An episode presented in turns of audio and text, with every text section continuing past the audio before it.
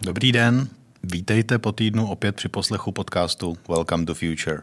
Jmenuji se Vladimír Piskáček a společně s kolegyní Evou Hanákovou dneska přivítáme hosta, vzácného hosta, který se velmi rád vyjadřuje k věcem veřejným, především z pohledu práva.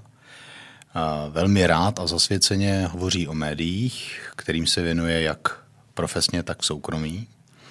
A troufnu si říct, že i kdyby nechtěl předvídat, co se bude v budoucnu dít v této oblasti, tak uh, určitě uh, umí nastavit naše očekávání na to, co se na nás řítí. Evo, přivítáš hosta? Tak já přeji krásný den i za sebe. Naším dnešním hostem je známý český advokát, který se zabývá mediálním právem a také soukromým právem. Je absolventem Právnické fakulty Univerzity Karlovy a, a léta působil jako jednatel společnosti C21, což byla pro nepamětníky firma, která držela licenci na vysílání stanice Nova a byl také hlavním právníkem Vladimíra Železného. Když došlo ke sporům s tehdejší věřitelskou společností CME, tak byl náš host spolu s Železným obviněn z poškozování zájmů věřitele a strávil dokonce 85 dní ve vazbě, což si myslím, že je dost teda asi šílený zážitek. Soud nakonec veškerá obvinění smetl ze stolu a stát musel našemu hostu vyplatit očkodné za veškerou újmu, kterou, která s tím byla spjatá. Náš host má svoji vlastní advokátní praxi je považován za jednoho z největších expertů na mediální právo v Česku. V současné době pomáhá svými právními radami i řadě nezávislých mediálních, těch menších projektů, které vznikly po vstupu Andreje Babiše po, eh, do, do médií. Kromě toho je také autorem celé řady publikací, které se týkají mezinárodního práva, ale také třeba korupce v České republice. Náš host je poměrně aktivní, protože působil a do dneška působí ve spoustě institucí a vzdělávacích institucí zejména. To znamená, působil jako vedoucí katedry práva na bankovním institutu, působil také jako odborný asistent na právnické fakultě v Plzni a na fakultě humanitních studií Univerzity Karlovy. A pokud si dobře, pokud jsem si dobře našla, tak do dneška právě funguje jako externista na své alma mater na právnické fakultě Univerzity Karlovy. Původně se chtěl stát nicméně fyzikem, jak jsem se dočetla, protože jeho slovy je to nejušlechtilejší, nejkrásnější, nejduchovnější a nejzáhadnější věda. Ve volném čase rád maluje a píše beletrí. Jeho nejnovějším počinem je kniha, která má název Kdo rozváže pás Orionu, což je taková jako řekněme, řekněme česká verze šifry mistra Leonarda možná. Seznamte se, to je Aleš Rozehnal. Krásný den. Dobrý den. Dobrý den. Děkujeme, že jste přišel. Eh, obvykle začínáme jednou, dvěma aktuálními událostmi. Dnes se nabízí dvě. Začal bych firmou, o které se dneska asi budeme bavit eh, více a šířeji, protože v tom mediálním odvětví má čím dál tím silnější a silnější eh, vliv. A to je firma Google. Seznám jeho český konkurent nedávno oznámil, že žaluje nebo že podá žalobu na Google o 10 miliard korun za to, že Google, řekněme, zneužívá svého dominantního postavení v prohlížeči Android, který většina z nás používá v mobilních telefonech. Když se na to podíváte jako právník, aniž bychom řešili přímo to merito této konkrétní věci, má firma jako seznam, což je na české poměry obří firma, na globální poměry nepatrná firma, proti Google v takovém sporu vůbec šanci? Myslím si, že šanci nemá a že toto cesta není. Nicméně, vzhledem k tomu, že náš svět je čím dál tím více digitální, nejenom ekonomika je digitální, ale vůbec celý ten společenský život je digitální a digitálním se stává v podstatě i naše demokracie, tak se domnívám, že skutečně by měla existovat nějaká regulace těchto velkých společností, protože to, co tady vzniklo za poslední 20 let, to se nedá označit jinak než jako digitální divoký západ. A pokud my eh, nebudeme tyto velké korporace regulovat, tak eh, to povede k tomu, že se dostaneme zcela do jejich područí, do celých zajetí a, a zatím máme možná to štěstí, že mají pouze ekonomické zájmy, ale jakmile začnou mít politické zájmy, tak eh, zcela pokřiví právě tu digitální demokracii, která možná přestane být demokracií.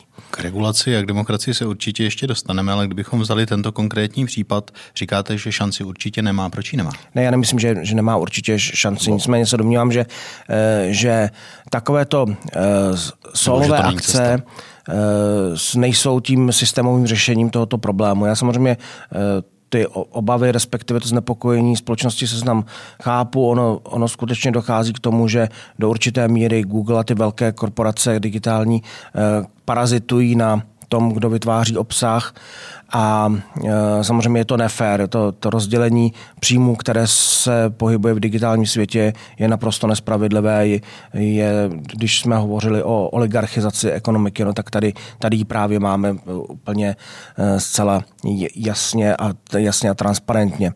Ono, vždycky ta regulace je na ní nahlíženo tak, že je to vlastně nějaké ukrajování svobody po případě, že vlastně se tím zvyšuje eh, moc státu, ale eh, ono taková ta koncentrace moci Eh, velkých digitálních společností, která je nekontrolovatelná, tudíž samozřejmě potenciálně zneužitelná, na tom nic, na tom nic liberálního není. Takže eh, vytvoření jasných pravidel a potom se pohybování v těchto pravidlech je právě souladné s tím demokratickým konceptem. Ty samotné jednotlivé žaloby, které se objevují, já si myslím, že jsou spíše eh, podávány za tím účelem, aby upozornil na ten problém, který tady je.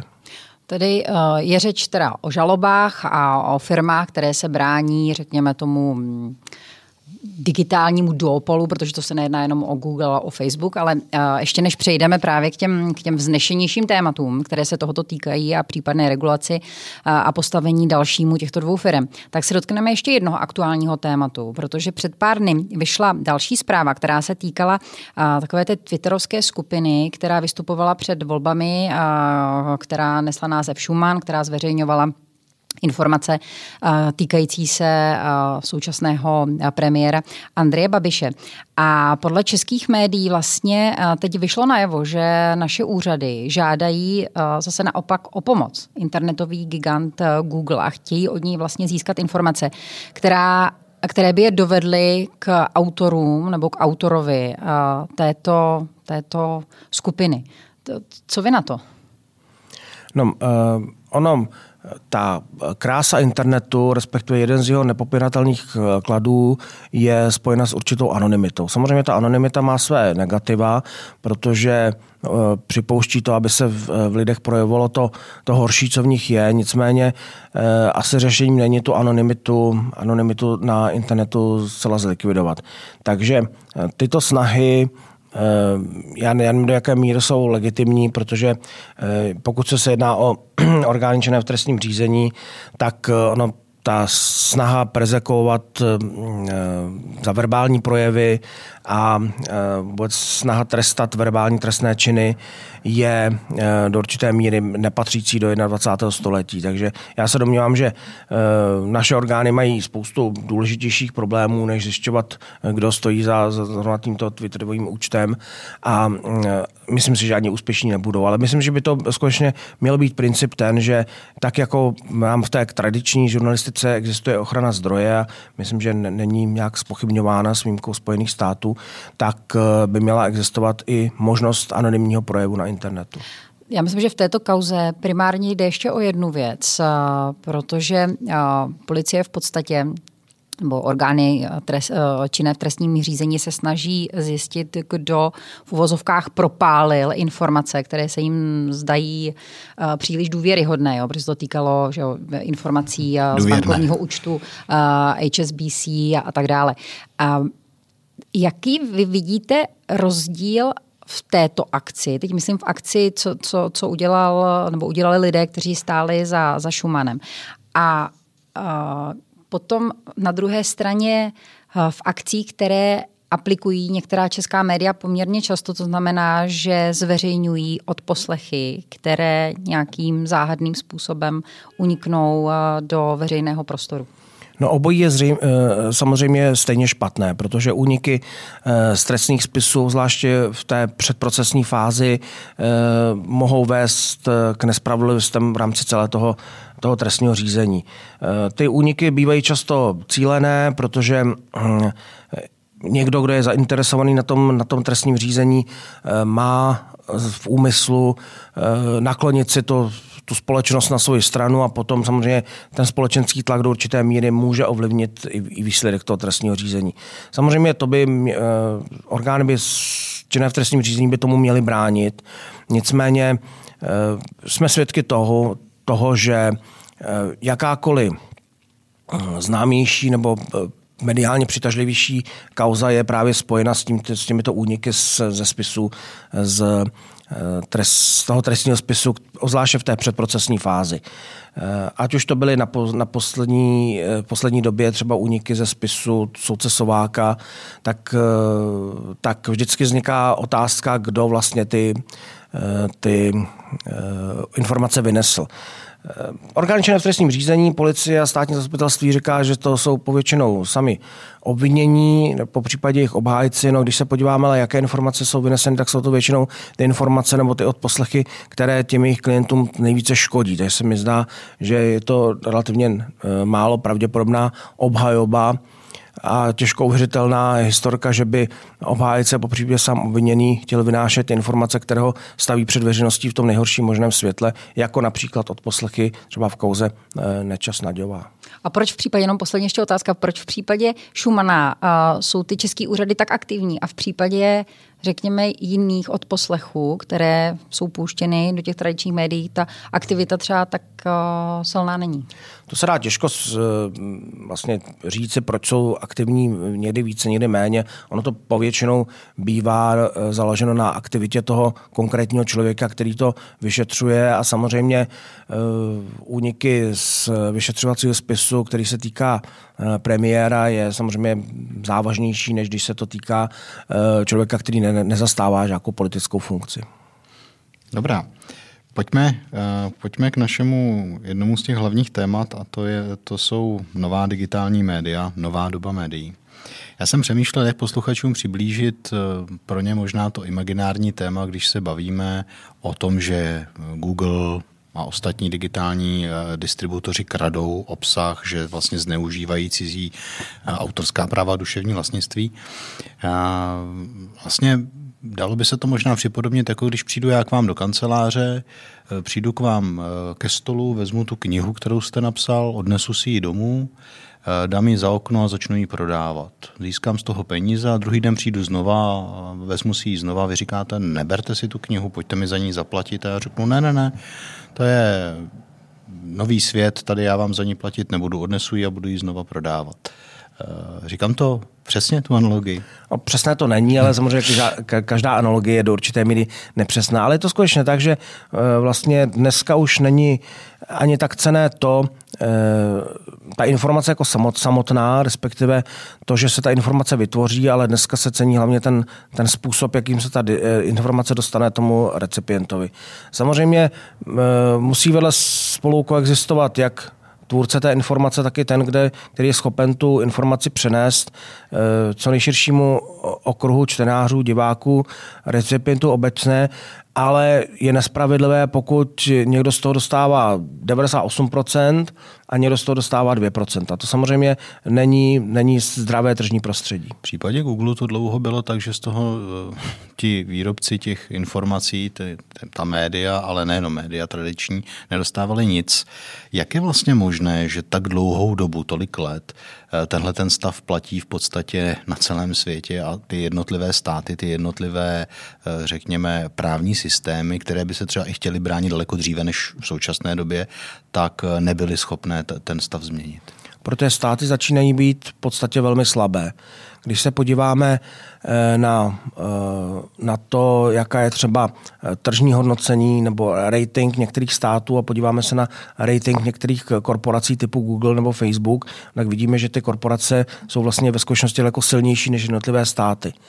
A proto jednot, jeden jednotlivý stát proti korporacím tohoto typu nezmůže nic. Byť má eh, všechny ty mocenské páky, které má. Tady je potřeba, aby se jednalo o eh, akci, která je založena samozřejmě na nějakém širším základě, typu třeba Evropská unie.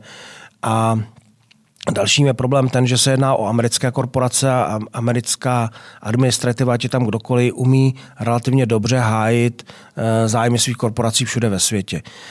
Zde se dostávalo do konfliktu eh, zájmy těch Facebook, eh, korporací typu Facebook a Google a eh, zájmy těch producentů informací, které byly často založeny mimo Spojené státy a, a ta ekonomická politika Spojených států a ochrana ekonomických zájmů Spojených států je na hodně vysoké úrovni.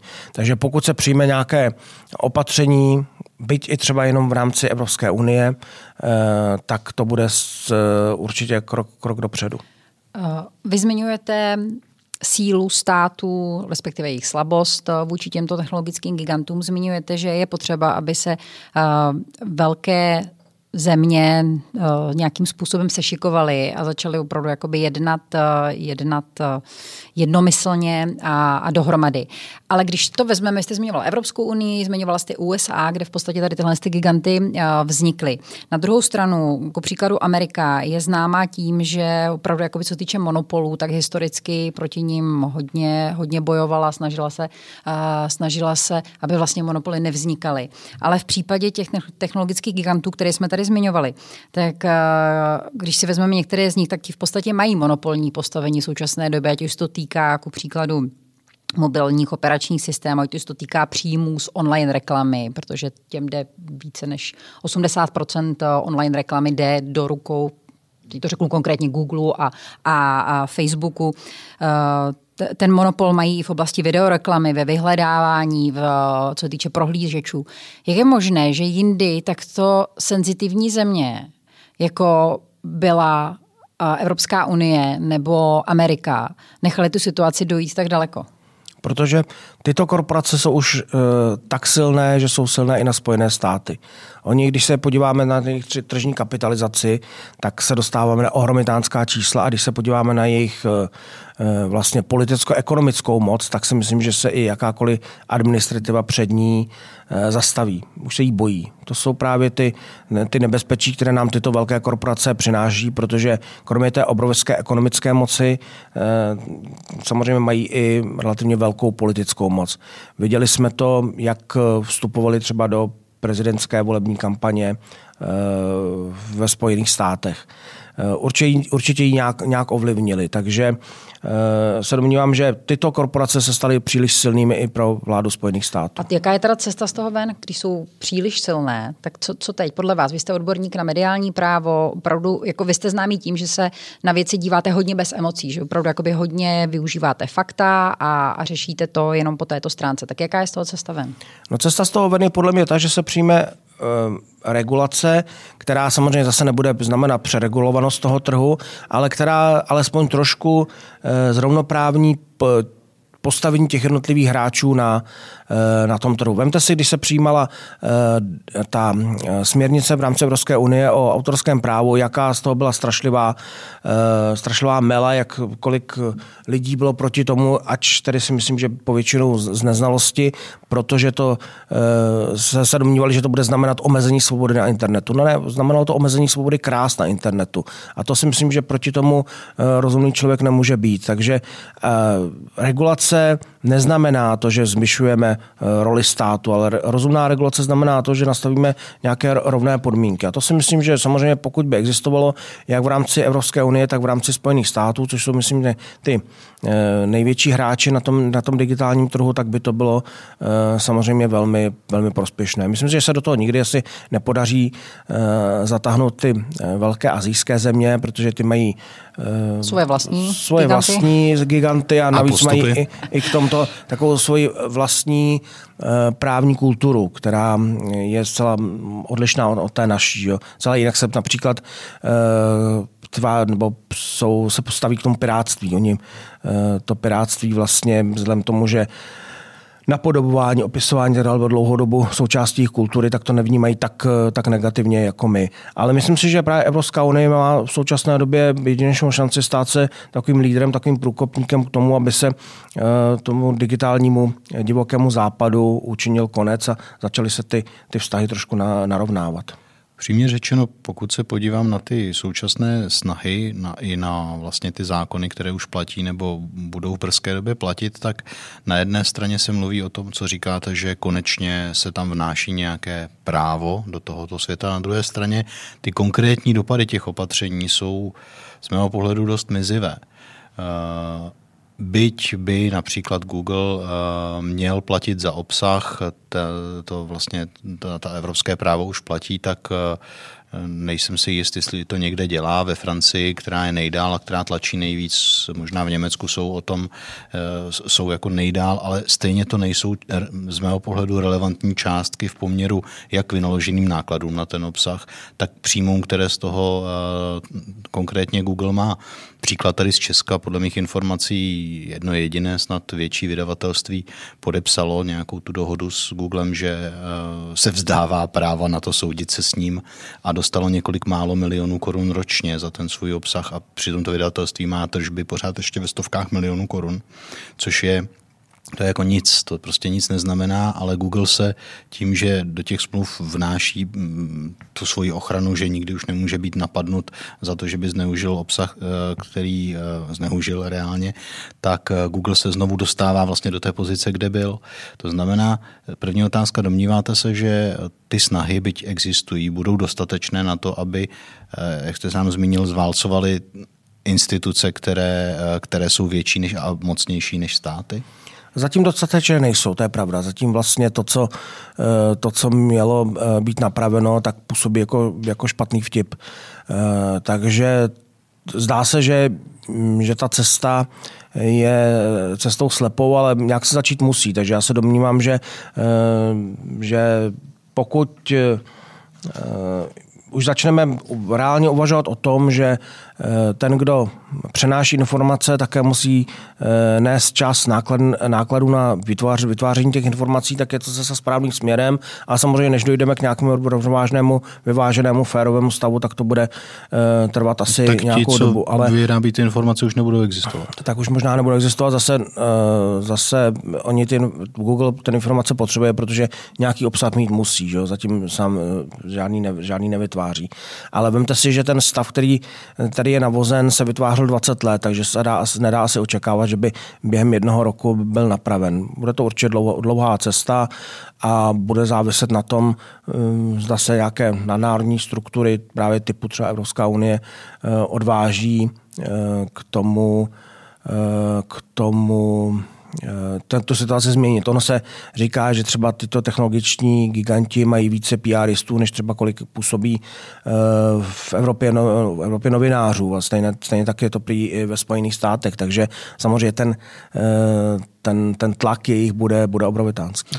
Ano, pořádají, pořádají konference, na které zvou zdarma, edukují, vlastně dělají eh, ze sebe všechno možné, ne to, co jsou jen ne ty zloděje informací, když to tak řeknu, ale když se na to ještě podíváme z ekonomického pohledu, eh,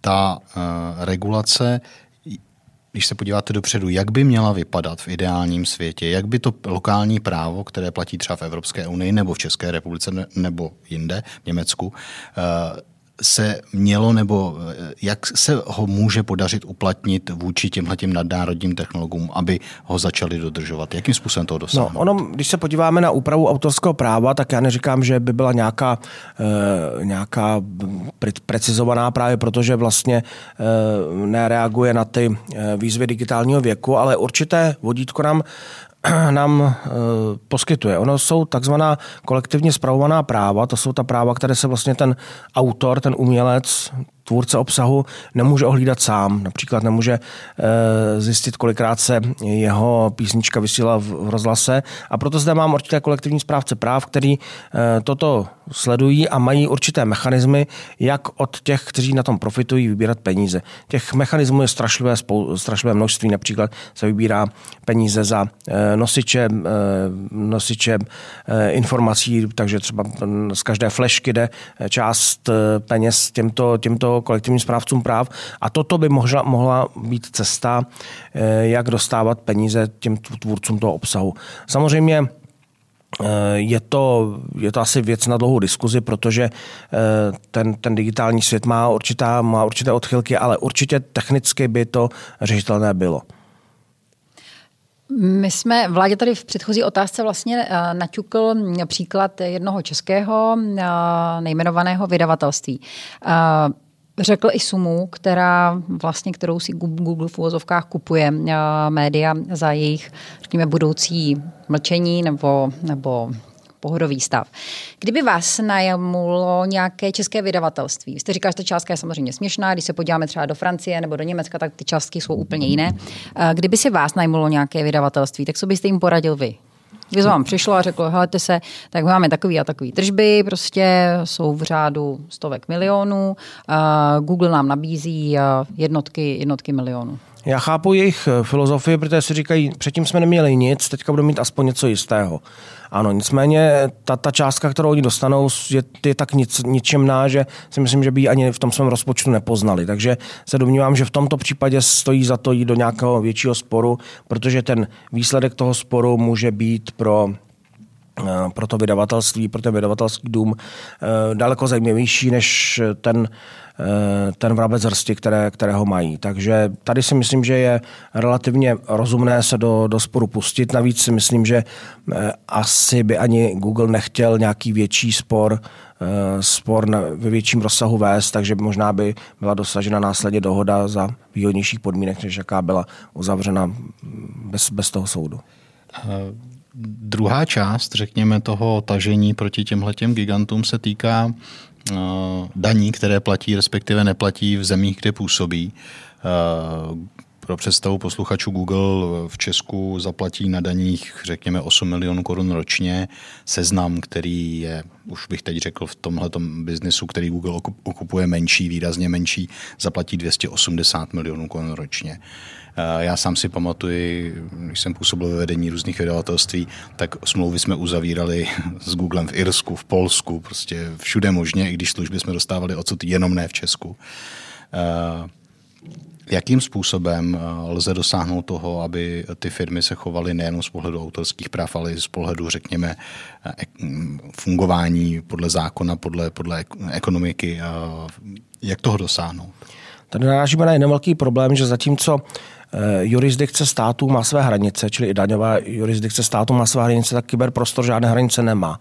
Takže ono sladit tyto dvě diskrepance je relativně obtížné a eh, chápu, že samozřejmě eh, ty internetoví giganti využívají všechny možnosti, jak ty, ty svoje daňové povinnosti co nejvíce, co nejvíce optimalizovat. Nicméně i na toto máme už, máme už mechanizmy. My přece víme, jak tady fungují filiálky zahraničních osob. Finanční úřady s tím zacházet umí. Takže eh, pokud tady chce někdo podnikat typu, jako, jako je Google, tak zde musí získat eh, daňový domicil a eh, máme už celkem deset, desítky let vlastně prověřené koeficienty, jak vlastně t, tu daňovou zátěž jim ukládat. Že se domnívám, že pokud by se využilo stejné, stejné měřítko nebo stejný postup i u těchto mm, internetových gigantů, takže by se dosáhlo samozřejmě daleko větších výběrů daní. Já si myslím, že tam je to v podstatě podobné, jako vy jste zmiňoval, že je potřeba, aby to nebyla jednorázová akce jedné země v rámci třeba Evropské unie, ale aby to opravdu byla snaha celé Evropské unie eh, tento problém řešit. Teď mám na mysli konkrétně problém splacení a daní. Podle vašeho názoru a podle vaší zkušenosti třeba z minula, eh, jak si myslíte, že tohle tažení proti Google ve finále dopadne?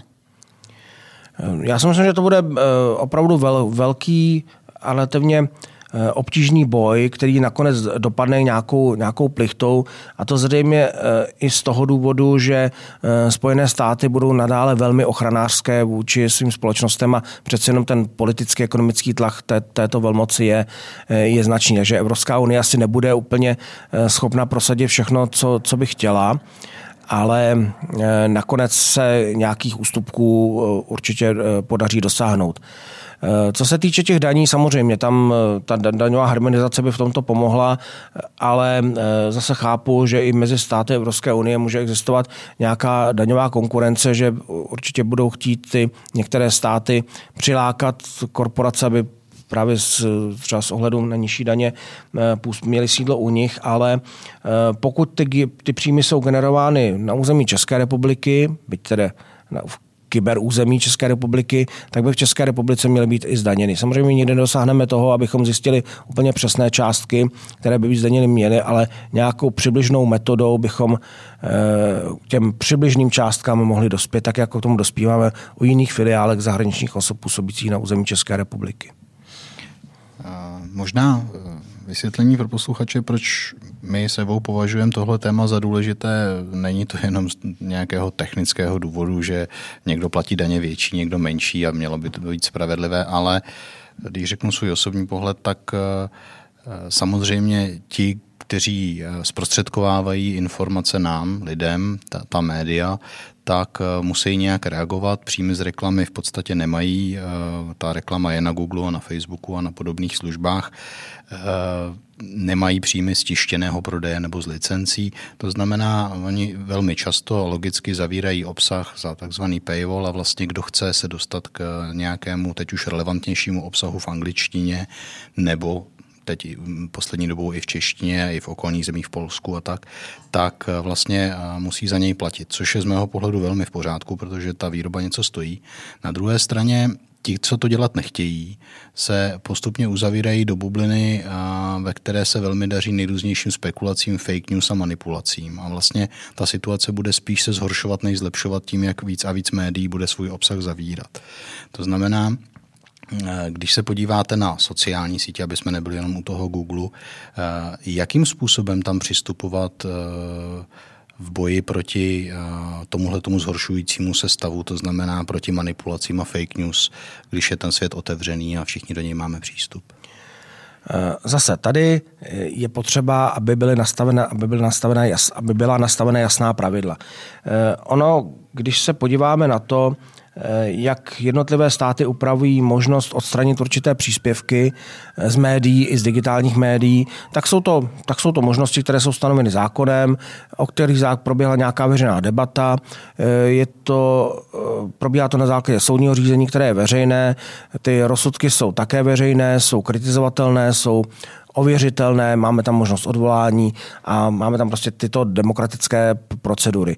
Pokud se nám technologická společnost rozhodne odstranit e, příspěvek, tak je to na základě procedur, o kterých my nevíme vůbec nic, protože byly přijaty na základě e, rozhodnutí vlastníka, bez nějaké veřejné kontroly, bez veřejné diskuze, e, bez možnosti opravných prostředků. A navíc my ani nevíme o tom mechanismu, proč jsou ty, nebo na základě kterých jsou ty příspěvky odstraňovány, zda to dělají lidé, nebo to dělají nějaké algoritmy. E, to samozřejmě možné není. Pokud chceme omezovat svobodu slova, tak to musí být na základě jasných e, pravidel. Může se tak dít jenom tehdy, pokud tím slovem jsou porušovány zákony a e, musí to být proces, který je transparentní a proti kterému je nějakým způsobem jsou přípustné nějaké opravné prostředky. Nic takového u technologických gigantů možné není. Takže toto je potřeba napravit. A co se týče fake news, tak samozřejmě to je, to je problém velký. My jsme čekali, že tak, jak e, vlastně ta snadná přístup, přístupnost internetu vlastně že poprvé od doby řecké polis se vlastně všichni mohou dostat eh, k tomu, aby mohli šířit své názory bez nějakého většího, eh, většího vynaložení úsilí, eh, že vlastně ten, to šíření názoru se stalo vysoce plebejské, takže to přispěje k demokratizaci společnosti. No ono se to úplně nepovedlo. Ono v se tím internetem valí jednak spousta nenávistných projevů a jednak právě spousta fake news. No ale nemyslím si, že tím správným eh, přístupem je eh, fake news nebo nenávistné projevy eh, zakazovat, odstraňovat a tady spíše asi by se mělo působit na vzdělávání těch, těch uživatelů těch digitálních médií a ono totiž, pokud my nějaké projevy budeme odstraňovat, tak to může být také proto, že eh, reagují na problémy, které ta společnost neumí řešit. Potom je ty, ty autory fake news a, a nenávistných projevů budeme zahájeny do určitých get a ta společnost se bude ještě více radikalizovat. Když jenom, jenom, možná jenom jedna otázka, která se týká toho mazání těch příspěvků. Vy tady zmiňujete, že uh, ty příspěvky by neměl mazat stroj, ale že by to měl mazat člověk. Ale proč? Když teďka řeknu kacískou myšlenku, když si vezmete stroj, tak stroj, prostě jeho chybovost je v podstatě mnohonásobně nižší než v případě člověka. Tak proč Stroj ne a člověk ano. Ne, já jsem neříkal, že stroj nebo člověk, ale že by to rozhodnutí, jenom bychom měli vidět, jak, jak to rozhodnutí je přijímáno. Čili vidět třeba algoritmus, na základě kterého to ten stroj odstraní a potom i proti rozhodnutí toho stroje by měl být připustný nějaký opravný prostředek. Například třeba uh, rozhodnutí typově digitálního ombudsmana nebo rozhodnutí soudu. Uh, soud by byl asi pro tady to případy uh, relativně pomalý. Měl by prostě existovat nějaký eh, člověkem ovládaný mechanismus, který konečně eh, přivede to konečné rozhodnutí, zdali tam ten příspěvek být může nebo nemůže. V reálném světě, ale v tom množství těch příspěvků bude velmi obtížně vymahatelné takový, takovýhle postup. Já se zeptám vlastně obráceně. Vůči tradičním médiím, vůči eh, novinám, vůči webům, platí mediální zákon. Ta média jsou poměrně, se, ho, se jí musí řídit, jsou poměrně striktně, řekněme, regulována tím zákonem.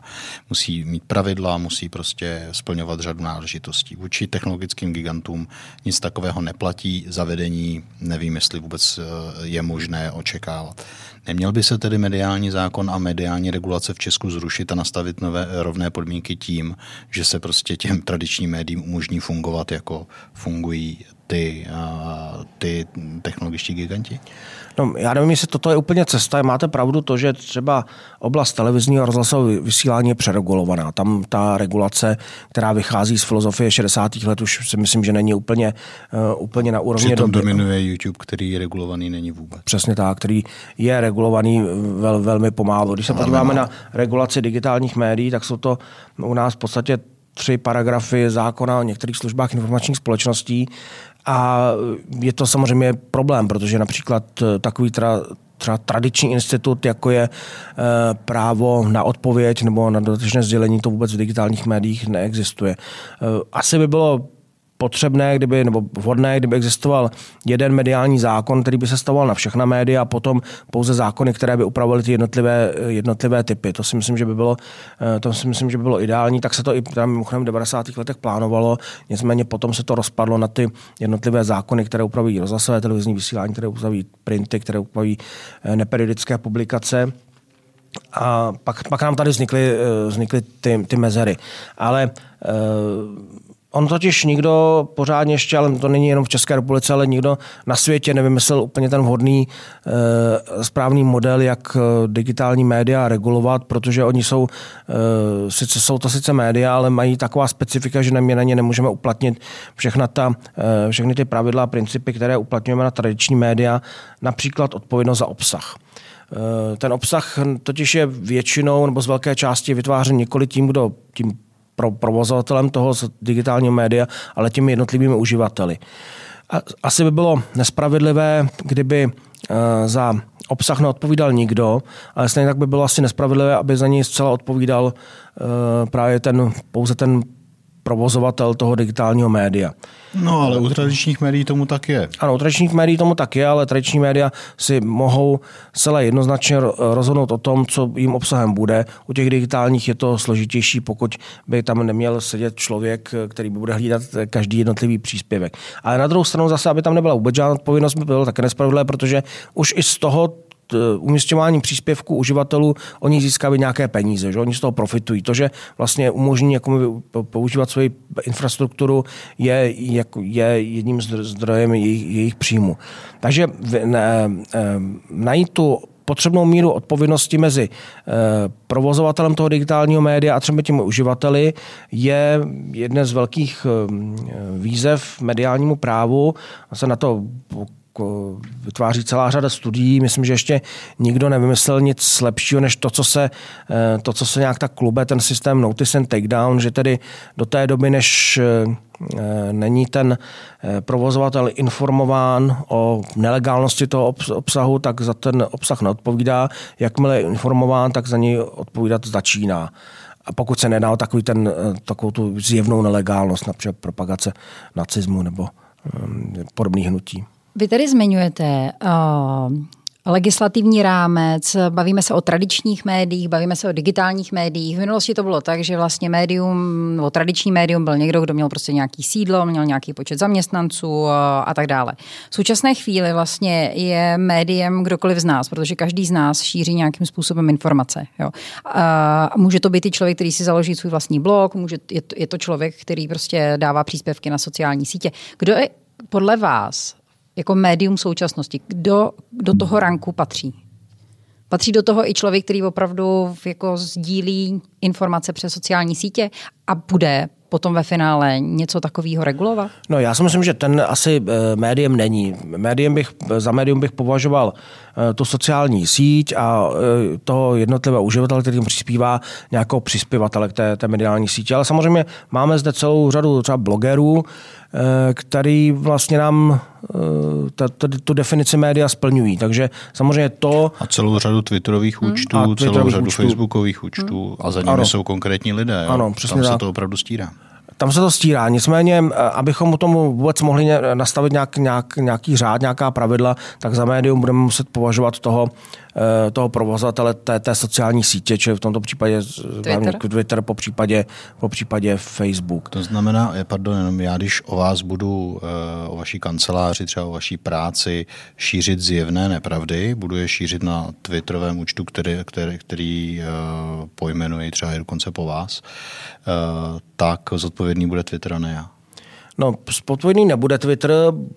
Twitter bude odpovědný až teprve tehdy, pokud já upozorním na nelegálnost těch vašich příspěvků. Tehdy začne být odpovědný, protože on nekoná, ať by konat měl. Měl by ty příspěvky odstranit, po případě eh, odstranit váš účet, ale toto jeho rozhodnutí by mělo být nějakým způsobem zase přeskomatelné soudem. Ono, když se podíváme eh, na některá rozhodnutí soudu, tak ono to není zas tak, eh, tak nelogické. Asi se všichni vzpomeneme na Eh, na člověka, který pohladil Obamu a když se o něm rozpoutala taková relativně nechutná, nenávistná diskuze pod jedním článkem v parlamentních listech, tak on ty parlamentní listy zažaloval. Parlamentní listy se bránili právě tím, že oni přece nejsou autory těch, těch příspěvků, ale nebyl úspěšný, protože on už, byl, on už věděl, ten provozatel parlamentních listů, že, se tam, eh, že tam probíhá něco, co, je, co není v souladu s právem. Takže ta odpovědnost na něho právě přešla v, tu, v, tuto okamžik, v tento okamžikem, i když nebyl autorem těch, eh, těch rasistických výroků. Takže to je právě ten systém eh, notice and takedown, že vlastně od té chvíle, co je ten provozovatel upozorní na nelegálnost obsahu, za tu nelegálnost a nic s tím nedělá, tak za tu nelegálnost přebírá, přebírá odpovědnost. Dobrá. Další naše téma s tím úzce souvisí, protože je to, řekněme, druhý pol, třeba z našeho českého pohledu, druhý pol toho, eh, tohoto hřiště, tohoto prostoru, a to je oblast veřejnoprávních médií. Tam vlastně uh, řadou lidí, částí společnosti je vnímaná jako opozitum vůči tomu bezbřehému klondajku a digitálních médií, digitálního světa.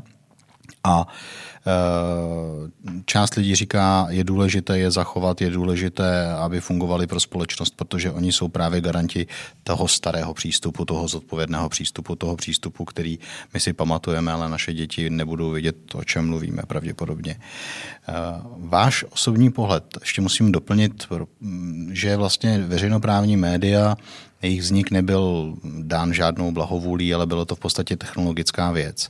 Váš osobní pohled mají v 21. století, ve 30. letech 21. století veřejnoprávní média ještě smysl, svůj prostor? Ano, já se domnívám, že mají, že mají nezastupitelnou roli a to z mnoha důvodů. Jedním z těch hlavních důvodů je to, že eh, nejsou vázáni eh, nebo nejsou závislí tak eh, jako ostatní média na těch ekonomických eh, pobítkách. Takže oni mají zabezpečeno financování a tudíž vlastně eh, to jim dává určitou míru nezávislosti na ekonomickém prostředí, ve kterém žijí. Samozřejmě ten, ten systém, který tady vznikl v 60. letech, u nás v 90. letech, není úplně ideální, protože úplně neodpovídá vlastně charakteru doby, protože to, to, eh, ty služby eh, veřejnosti, to, co nazýváme třeba veřejnou službu v oblasti televizního vysílání nebo rozhlasového vysílání, nám plní celá řada jiných subjektů, nejenom Česká televize, Český rozhlas. Takže eh, zákonodárství by na to asi mělo nějakým způsobem reagovat, i když si myslím, že to bude tak obrovská diskuze, že by to asi e, bylo možné pouze tehdy, pokud bude to politické prostředí nějaké stabilnější. Ale když se podíváme na diskuze, které se třeba vedou ohledně financování BBC, tak tam vidíme, že e, ty nejsou tak naprosto rigidní. By to bylo tak jako u nás, kde to, roz, roz, se to rozpadá na dva tábory. Jedni, kteří říkají, pokud se v českou televizí bude cokoliv dělat, co, cokoliv se bude dělat s koncesionářský poplatky,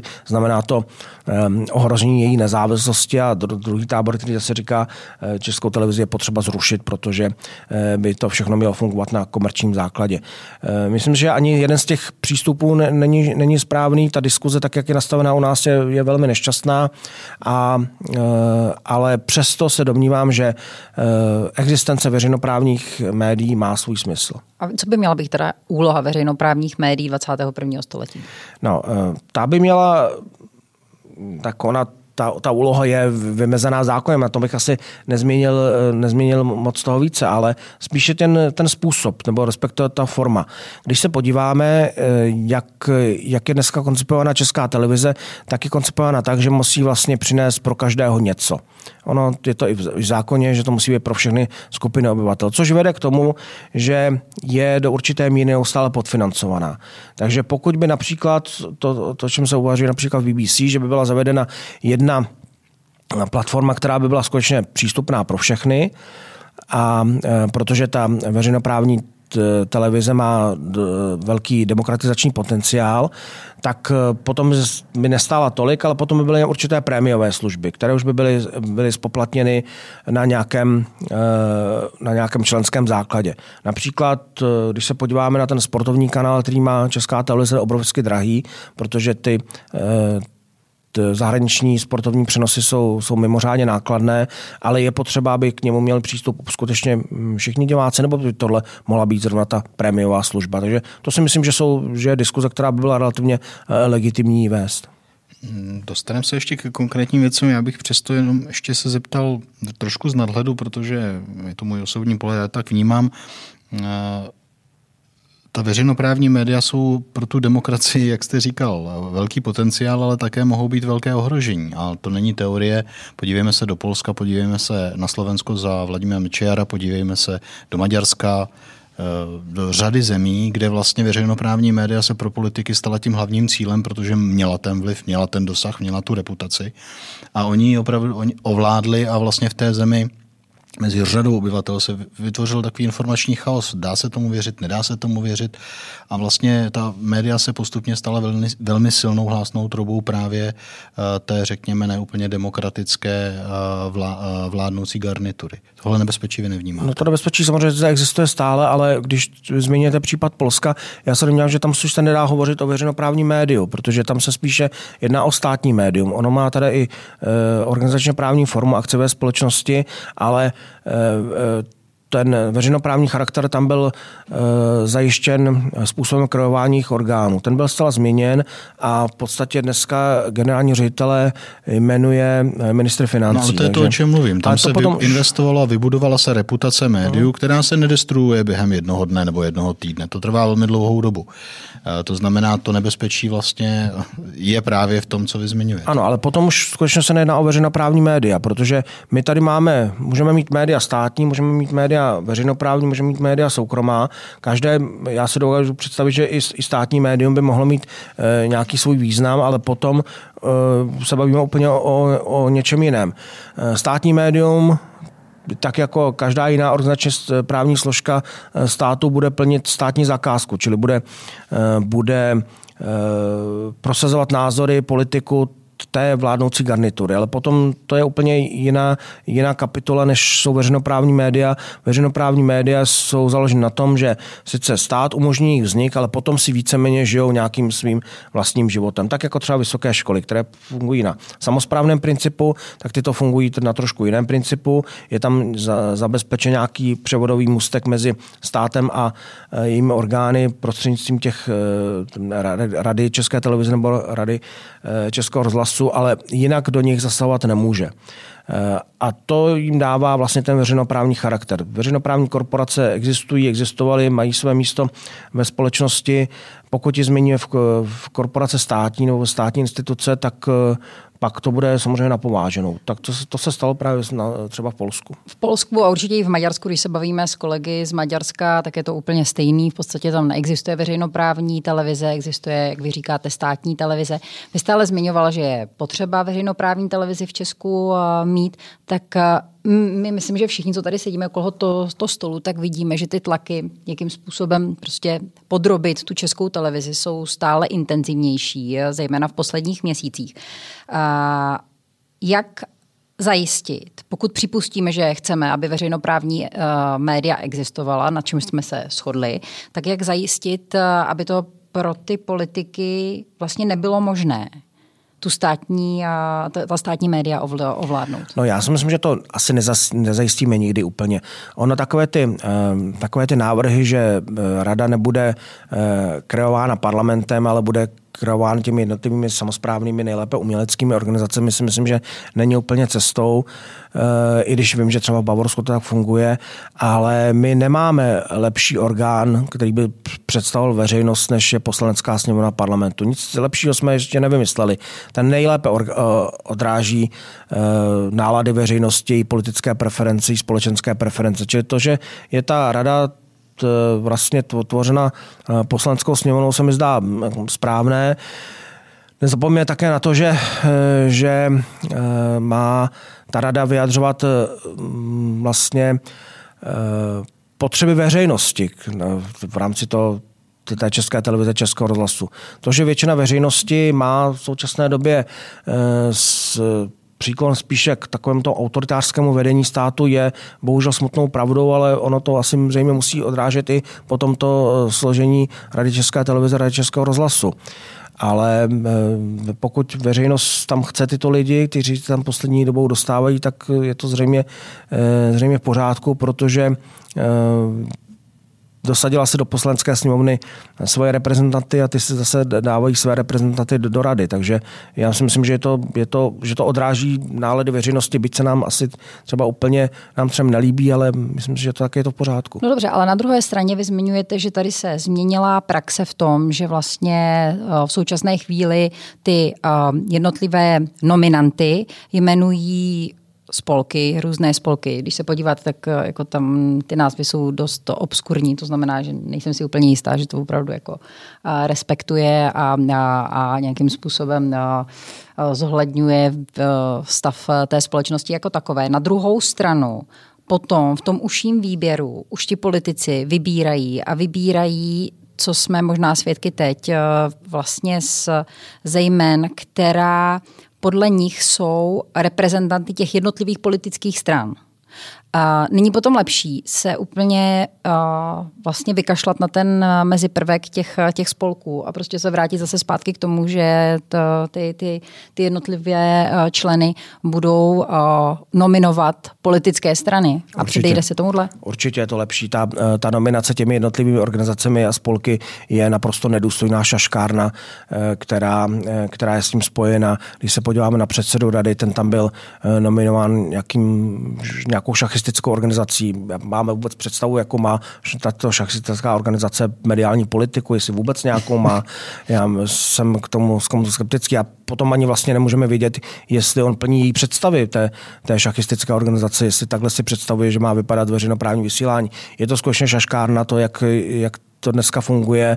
Ty e, nominace jsou politické, ty e, spolky a organizace jsou jenom fíkovými listmi e, politických stran. Samozřejmě politické strany potom rozhodují, kdo se do té rady dostane, ale ono pod poslanské sněmovny, které je vrcholně politickým tělesem, se dá si těžko něco jiného čekat. Ale já se domnívám, že tak je to v pořádku, protože když my budeme vědět, že tady ten tady ta osoba je, je tam za kterou politickou stranu, tak, tak jí budeme činit za to i odpovědnost za, za, za jeho chování. Ten systém, který, který je v současné době zakotven v zákoně České televize, který se tam dostal po té velké televizní krizi, je skutečně nedůstojný tohoto orgánu. Tak šachistů je tam víc, než je předseda, ale Možná ještě jednu, jednu, jednu, jednu otázku, která se týká těch, těch nominací, protože my v současné chvíli vlastně v parlamentu v přímém přenosu sledujeme každý týden do volbu těch dalších radních do Rady České televize. A každý týden v podstatě některá z opozičních stran, teď je to teda jedna opoziční nebo zastávce, zástupce jedné opoziční strany, vystoupí, vezme si předstávku a, a podstatě jakoby tu dovolbu nějakým způsobem obstruuje. Je ta obstrukce uh, správná cesta z té bezvýchodné situace v současné chvíli? Obstrukce asi není správnou cestou, protože eh, se domnívám, že to vyvolává trošku, trošku vztek vůči té, této politické straně. Já samozřejmě asi je chápu, protože eh, ty, ty, ty síly jsou tam rozvrženy tak, že zcela jistě jejich kandidát neprojde a tak chtějí mm, zabránit tomu, aby se tam dostal někdo, kdo, eh, kdo jim není úplně, úplně líbí a doufají, že po volbách třeba ta, ta situace bude rozvržena trošku jinak, ale ono, obstrukce si myslím, že není úplně konstruktivní tady v tom. Je to, je to úplně to krajní řešení ale eh, ani taky si, si nemyslím, že by bylo řešení to, že eh, by se tam eh, automaticky dodávali nějak, nějací zástupci opozice. Přece jenom ta rada má vyjadřovat názory veřejnosti. Veřejnost rozdala karty tak, jak je rozdala, byť se nám to možná nelíbí, ale musíme to respektovat. Možná vy jste začal vlastně ty odpovědi ekonomickým pohledem před několika otázkami, že když se podíváme na eh, ten český mediální trh, tak z jedné strany jsme se bavili o digitálních gigantech, kteří útočí a vlastně mm, přesunuli k sobě veškerou reklamu a v podstatě veškeré reklamní příjmy, které tady existovaly pro ta soukromá média. Eh, z další strany na ten sektor v, tom, v tomto prostředí působí právě ta veřejnoprávní, která mají zajištěné financování, jak jste zmiňoval, a zároveň díky tomu uh, mohou vytvářet podmínky například pro novináře, tvůrce, které jsou uh, daleko lepší, než, te, než si může dovolit ta komerční konkurence. Mohou zaměstnávat na danou oblast víc lidí, mohou jim dát uh, volnější pracovní dobu, jak se děje a tak dále. To se děje, řekněme, že ten, to prostředí se s tím nějak naučilo fungovat. A z mého pohledu nyní vstupují další fenomény do té hry a ta veřejnoprávní média, především Český rozhlas, začínají ukrajovat stále více a více eh, z toho, řekněme, bývalého společného koláče a začínají dělat čistě internetové projekty, jako je projekt i rozhlas, nebo spouštějí digitální sportovní stanice, do kterých investují obrovské částky. Přitom já, když jsem si otevřel zákon o českém rozhlase, tam není ani slovo o internetu, ale je tam v každé větě slovo rozhlasové vysílání, rozhlasové vysílání, rozhlas. A největší investice, troufnu si říct, rozhlasu v současné době jsou do jeho internetové propozice. Eh, je tohle v souladu se zákonem nebo není? Není to v souladu se zákonem. Eh, protože eh, skutečně to, co má Česká televize a Český rozhlas dělat, je vymezeno v zákoně. Neznamená to, že by nemohli dělat něco navíc, ale nemohli to být, nemůže to být financováno z, veřejných zdrojů. Mimochodem, Česká televize, Český rozhlas má výjimku od Evropské, od Evropské komise, že může být financován tak, jak je financován, ale směřuje to čistě jenom k televiznímu a rozhlasovému vysílání. Protože mm, smlouva o fungování Evropské unie nám zakazuje státní podporu podnikání, respektive povoluje v nějakých velmi vyzených případech, jako je právě veřejnoprávní vysílání, ale to je skutečně zaměřeno na vysílání. Pokud se tady ty veřejné zdroje vynakládají něco jiného, je to využívání těch zdrojů jak v rozporu s tím, co nám Evropská komise povolila, tak v rozporu se zákonem. Takže kdyby se vydavatelé, ti, kteří chtějí spojili a podali žalobu na Český rozhlas, tak to vyhrají? No, závisí, záleželo by na jakou, jakou žalobu, nicméně eh, pokud by to byla žaloba, která by byla podávána právě v rámci těch evropských struktur, tak si myslím, že by měli velkou šanci, protože skutečně eh, k tomuto ty eh, veřejné prostředky kolektovány nejsou, pokud se nezmění zákon. To, to samozřejmě, ale jejich, jejich postup v rozporu se zákonem je zcela bez, jednoznačně. Uh... My jsme, když jsme eh, se připravovali na tenhle ten rozhovor, tak jsme si přečetli některá, některé vaše články, které publikujete eh, velice často, eh, v, hlavně v, v hlídacím psu, děláme reklamu klidně. A zaujalo nás tam vlastně jakým způsobem vy se koukáte na pojem objektivita a vyváženost. Protože vy říkáte, že objektivita a vyváženost neznamenají beznázorovost a že není možné například rovnoceně prezentovat postoje toho, kdo právo porušil a postoj, postoj obětí. Když se podíváte na média v současné době, Myslím, že typickým příkladem jsou právě veřejnoprávní média, které se snaží o tu objektivitu za každou cenu, to znamená, opravdu se snaží a prezentovat názor. Jedné strany by to byla, teďka se nechci opravdu jako dávat nějaký konkrétní případy, ale by to byl někdo, kdo je zastáncem demokracie, na druhou stranu zastáncem autoritářství, takhle by to asi úplně nebylo, ale ok. Jak vy se na to koukáte? Je to správně? No mně to přijde až někdy v podstatě komická, ta jejich snaha. Je, on to, uh, parodov, je to parodováno tím výrokem pět minut Hitler, pět minut Židé, hmm.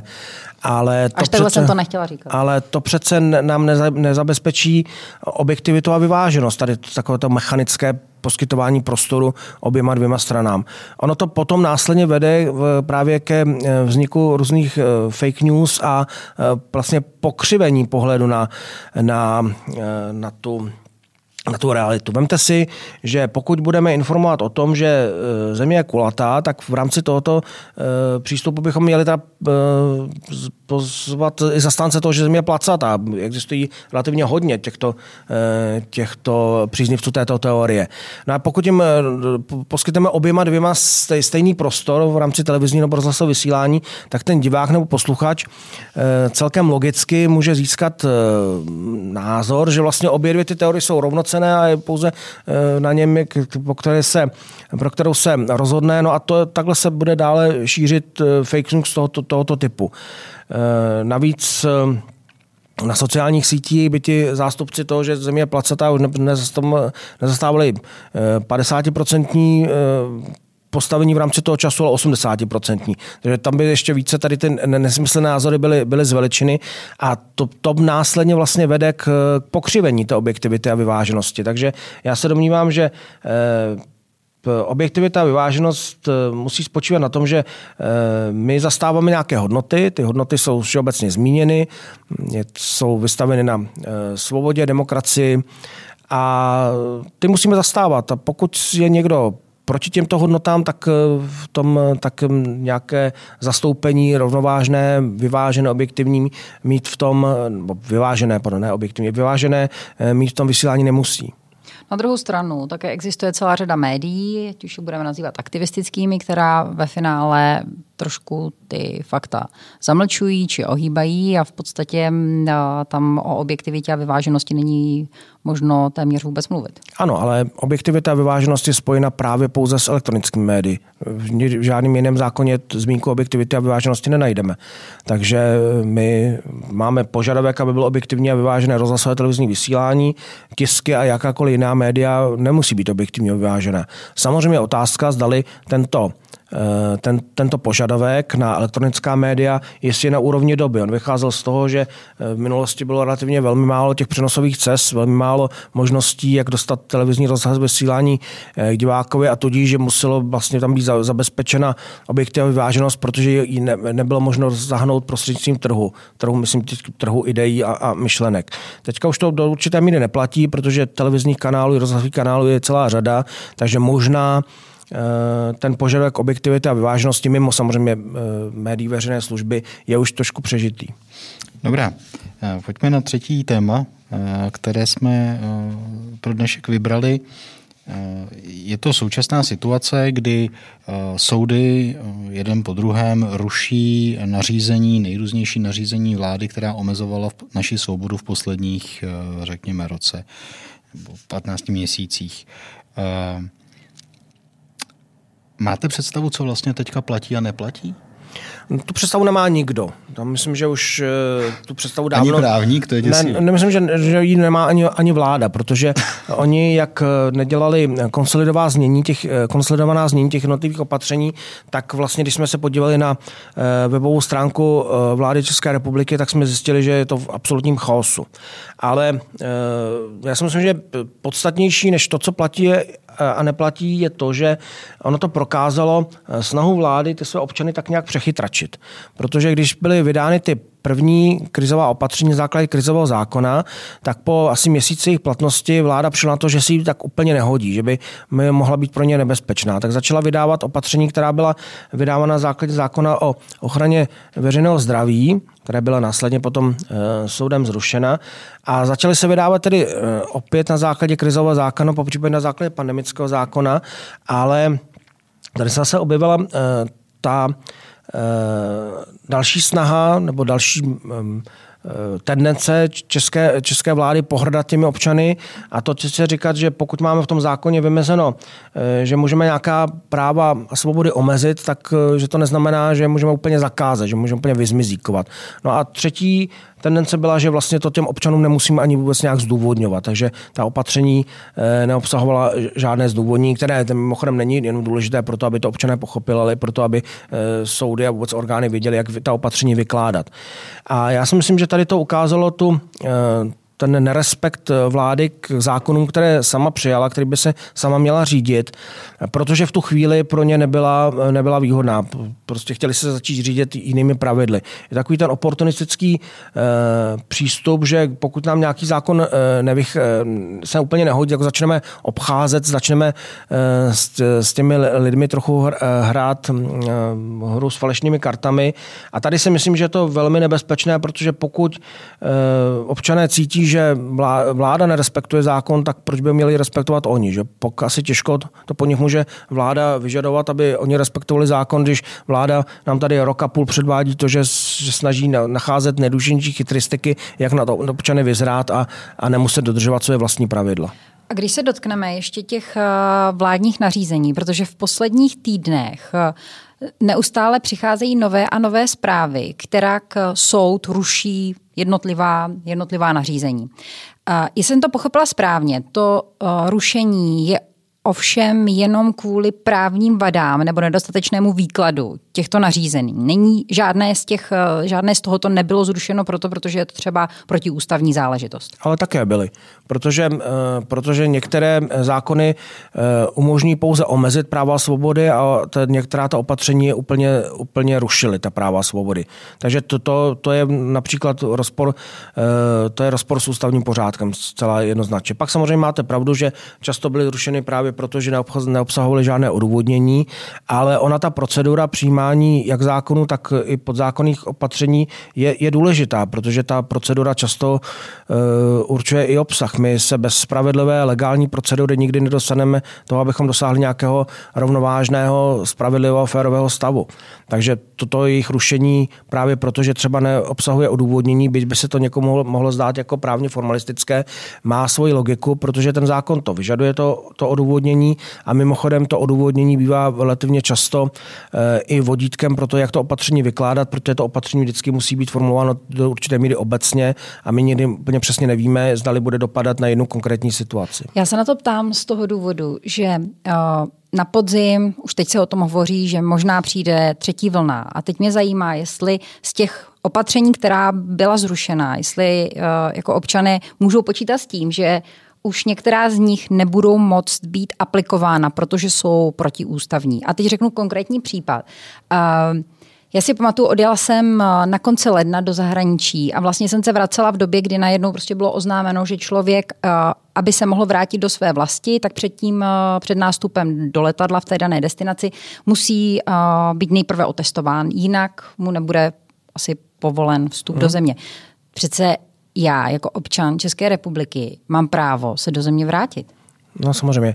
To je byl jeden z těch, jeden z těch případů, který byl v rozporu s ústav, ten zákaz byl v rozporu s ústavním pořádkem, myslím, že to už jeden z těch soudů konstatoval. I například ten zákaz vycestovat byl v rozporu s ústavním pořádkem, protože když se podíváme i, i mimochodem do toho krizového zákona, základě, který to bylo eh, vyhlašováno, po případě zákona o eh, ochraně veřejného zdraví, tam se hovoří o eh, možnosti možnosti mít opatření na hranicích, ale ta, ne, ta jsou spíše zaměřená proti tomu nebezpečí, které je z, z vnějšku Nikoli to, že by, sem, že by to, opatření mohlo směřovat k tomu, že občan nemůže vycestovat. A samozřejmě pokud se jedná o českého občana, tak to už máme zakotvené listině základních práv a svobod, že každý má právo nejenom svobodně vycestovat, ale má taky samozřejmě právo svobodně se vracet. To právo, mm, nebo to, ten zákaz vrátit se je, byl spojován právě s, třeba s komunistickým nebo nacistickým režimem. To už demokratickou společností nemá vůbec nic společného. Uh když se podíváme trošku dopředu, do budoucna, my se tady bavíme často s lidmi, kteří ve svých oborech eh, predikují, jak to může eh, změnit eh, ta současná situace chování v té jejich oblasti. Já když se podívám na to, že sám nevím, co platí, neplatí, tuším tak nějak, že mám ústavní právo přijet, nevím vlastně, jak bych se ho domohl, kdybych v Dubaji odmítl, odmítl si udělat test a ČSA nebo někdo mě nepustil do letadla. Ale myslíte si, že ta covidová situace, ale především to, jak se vláda k nám chová vlastně poslední rok a pravděpodobně bude chovat do, do, voleb, eh, změní nějak přístup nebo vnímání Čechů eh, práva, přístup k právu, přístup k vymahatelnosti toho práva, nebo naopak k tomu, že se budeme opravdu těm správným legálním eh, nařízením hůře a řekněme s odporem podrobovat? No já si myslím, že ovlivní a, a obávám se, že na dlouhou dobu, protože pokud skutečně právo nedržuje vláda, tak nemůžeme moc požadovat e, po občanech, aby ho dodržovali. To je vždycky vidět, že pokud e, vláda začne porušovat právní řád, tak občan vlastně ztrácí respekt vůči tomu právnímu řádu. Jakmile občan nemá respekt právnímu řádu, nebo občané nemají respekt právnímu řádu, nastává dezintegrace společnosti a to samozřejmě eh, vede k, k snížení takové té společenské soudržnosti a nastávají takové ty, ty rozkladné, rozkladné společenské procesy. To je první věc. Druhá věc je ta, že spoustu těch, zákon, těch opatření, které byly vydávány, byly nesmyslné a občané je nerespektovali. Eh, a vláda to často věděla, že je respektovat nebudou. Právní norma, která je nesmyslná a není respektována, zase není nebezpečná jenom v tom, že existuje a není respektována, ale v tom, že oslabuje tu důvěru v vlastně v právní řád a v to, že eh, vláda Eh, je, je schopna nějakým způsobem rozumným eh, ty společenské vztahy korigovat a, a moderovat. Mimochodem třeba v 90. letech byl přijat zákon, že nikdo nesmí mít eh, bez povolení České národní banky veden v zahraničí účet. Nikdo to nerespektoval a mimochodem Česká národní banka říkala, že počítá s tím, že se to nebude respektovat. No, takový zákon je, kromě toho, že zbytečný, tak je právě i nebezpečný, protože pokud nerespektujeme jeden zákon, velmi rychle se rozhodneme, že nebudeme respektovat i druhý, třetí a tak dále. Když se podíváme, nebo když zůstaneme ještě, ještě u té pandemie, a u nějakého oklešťování osobních svobod, řekněme. Jsme se bavili před začátkem s Vláďou, který mi říkal, že vlastně jeho by zajímalo, kdy konečně budeme moct žít, jako jsme žili před covidem. To znamená, kdy, když se podíváme na čísla, ty padají, počet, počet infikovaných lidí opravdu jakoby klesá poměrně rapidně. Ale pořád je povinnost nosit roušky v, v, v vnitřních Spousta prostorách a tak dále a tak dále. Kdy vlastně nastane ta doba, kdy je, kdy je odložíme, nebo kdy nastane doba, kdy se řekne, hele, teď už je to v pohodě a pojďme jako a, prostě se chovat tak, jako jsme se chovali před jinak, pokud se nic nezmění, ta nařízení současná budou platit dál, ale evidentně nebudou dávat smysl. Jak my se domůžeme toho, eh, že získáme zpět tu bazální svobodu, kterou jsme měli? No, možností je pouze, možností pouze ty žaloby, které směří buď to ústavnímu soudu nebo nejvyššímu správnímu soudu.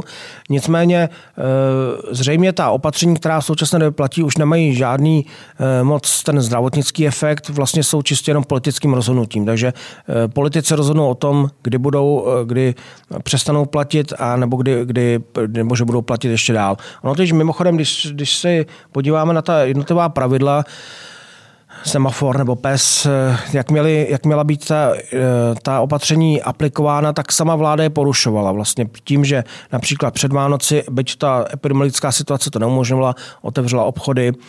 Teďka, když už by dávno ta opatření měla být zrušena, tak jsou nadále držena. Potom zase říkáme, proč ta jako proč vlastně existoval PES nebo semafor, eh, když se sama vláda jimi neřídí.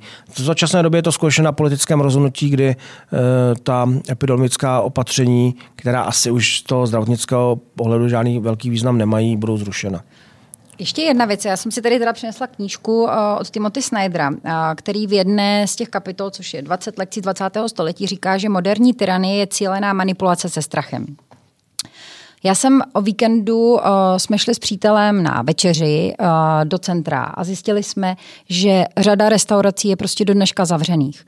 Bavila jsem se s kamarády, kteří vlastní bary nebo restaurace a tím mi říkají, že do dneška to není tak, že by se lidi vraceli značením a že by prostě v těch restauracích seděli nebo v těch barech, barech seděli. A jak je, jak je tohle, jako nemáte pocit, že vláda i v tomhle ohledu si prostě zahrála právě s tím strachem tak, že i obory, které předtím doufali, že se vlastně ta situace vrátí zase zpátky do normálu, jako vlastně jsou byti do dneška i v době, kdy už prostě obchody mohou být otevřené, restaurace mohou být otevřené, ale že ty lidi jsou vystrašení už natolik, že tam ani nemají takovou vůli chodit? Ono ten citát, já si myslím, že uh, platí, ale bych ho trošku zmínil, že jakákoliv tyranie je vždycky založena, nebo ne vždycky, ale často založena na uh, hře se strachem. Ono to věděli už v době, uh, v době Římské republiky, že pokud se vyvolá strach v obyvatelstvu, tak se mu daleko lépe vládne. Já myslím, že pandemie nebo vůbec ohrožení na každou chorobu je plným požehnáním pro jakoukoliv autoritářskou vládu. Mimochodem eh, Andrej Babiš eh, často zmiňoval, že se mu daleko lépe vládlo právě v té době, že už mohl řídit Českou republiku rodinnou firmu, ne jako, eh, ne jako firmu, o které hovořil předtím, ale skutečně rodinnou, rodinnou firmu, právě protože nebylo nutno dodržovat všechny takové ty demokratické procedury, které jsou často pomalé, které tu vládu brzdí ale eh, které přece jenom jsou vlastně důležité pro to, aby, aby zde existoval nějaký ten systém brzd a vyvážení eh, demokratické kontroly eh, veřejnosti nad vládou, tak to, to, to se najednou nemuseli, nemuseli tolik na ní ohlížet. Vemte si, když se dříve jednávalo o výši schodku, tak se o každou miliardu vedl velký boj. Teďka máme 300 milionů v podstatě a nikdo se už nad tím nějak zvlášť... Miliard, bohužel. Pardon, miliard, omlouvám se. 300 miliard a nikdo se tím eh, nějak zvlášť eh, nepozastavuje. Eh, takže samozřejmě té vládě se daleko lépe vládne v době, kdy se obyvatele, občané cítí, cítí ustrašení, cítí ohrožení buď to třeba vnějším nepřítelem, anebo samozřejmě tou nakažlivou chorobou. A to, to skutečně platí už, myslím, že přes 2000 let. A co bude potom těm podnikatelům, kteří teď už i v době, kdy prostě opatření vlastně padají, oni mohou teoreticky svobodně podnikat, Eh, po právní stránce můžu zažalovat eh, vládu za to, že vytvořila eh, takový, takový podmínky nebo takový strach, že prostě ten, ten jejich biznis v podstatě nefunguje tak, jak by fungoval no. před, před tou pandemí? Už mimochodem ty žaloby první padají. Já jsem velmi nezvědav na to, jak budou dopadávat, protože když se podíváme na, na krizový zákon, tak ten říká, že pokud je krizovým opatřením nebo opatřením vedeným na základě krizového zákona způsobena škoda, která zahrnuje i ušlý zisk, že je za ní odpovědný stát. Takže čistě prismatem, slovním výkladem tady toho ustanovení by eh, to, o co ti jednotliví podnikatelé přišli, měl hradit stát. Samozřejmě bude otázka, do jaké míry byla ta, eh, ten, ta ztráta, respektive eh, ten ušlý zisk způsoben pandemí a do jaké míry byl způsoben tím, tím opatřením. To, to bude asi velmi obtížné rozhodovat, nicméně odpovědnost státu zřejmě nastane zcela jistě a co se týče těch opatření, které byly následně zrušeny, tak, se, tak to bylo opatření, která jsou nezákonná a v takovém případě máme zde speciální zákon o odpovědnosti státu za škodu způsobenou eh, nezákonným rozhodnutím nebo nesprávným úředním postupem a tam samozřejmě také není, eh, není žádná limitace pro eh, náhradu škody. Ehm, je otázka, do jaké míry se soudy, soudy postaví k tomu, že by ty, tyto škody měl stát nahrazovat. Když se podíváme, jaké jsou například obstrukce s tím, kdy má stát odškodňovat ty osoby, které jsou nespravedlivě trestně stíhány, tak eh, ten obrázek není příliš, není příliš pozitivní. Ten zákon je velmi špatně napsaný, je napsaný tak, aby se v něm občané nevyznali a aby je to víceméně odrazovalo od toho uplatňovat ty nároky. Nicméně pokud někdo bude důsledný, a tak se domnívám, že nějaké částky se zcela jistě domůže. Na jedné straně bychom si měli přát, aby ty firmy uspěly, na druhé straně to budeme my, kdo to zdaní nakonec zaplatí. Ano, samozřejmě. Já jsem možná na závěr našla jeden takový jako citát. Jedná se údajně o jako tisíciletí starou japonskou moudrost. Jak udělat lidi šťastné. Je to několik bodů. Všechno jim seberete, všechno jim zakážete, k smrti je vyděsíte, vezmete jim všechny jistoty, přeházíte jejich návyky, zhruba polovinu toho, co, co měli, jim vrátíte, přesvědčíte že jste je uchránili před nebezpečím, které jste si dříve vymysleli. A pak jim zhruba polovinu toho, co jste jim zakázali, povolíte.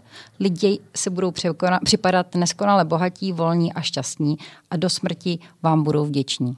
Myslíte, že tohle nás čeká?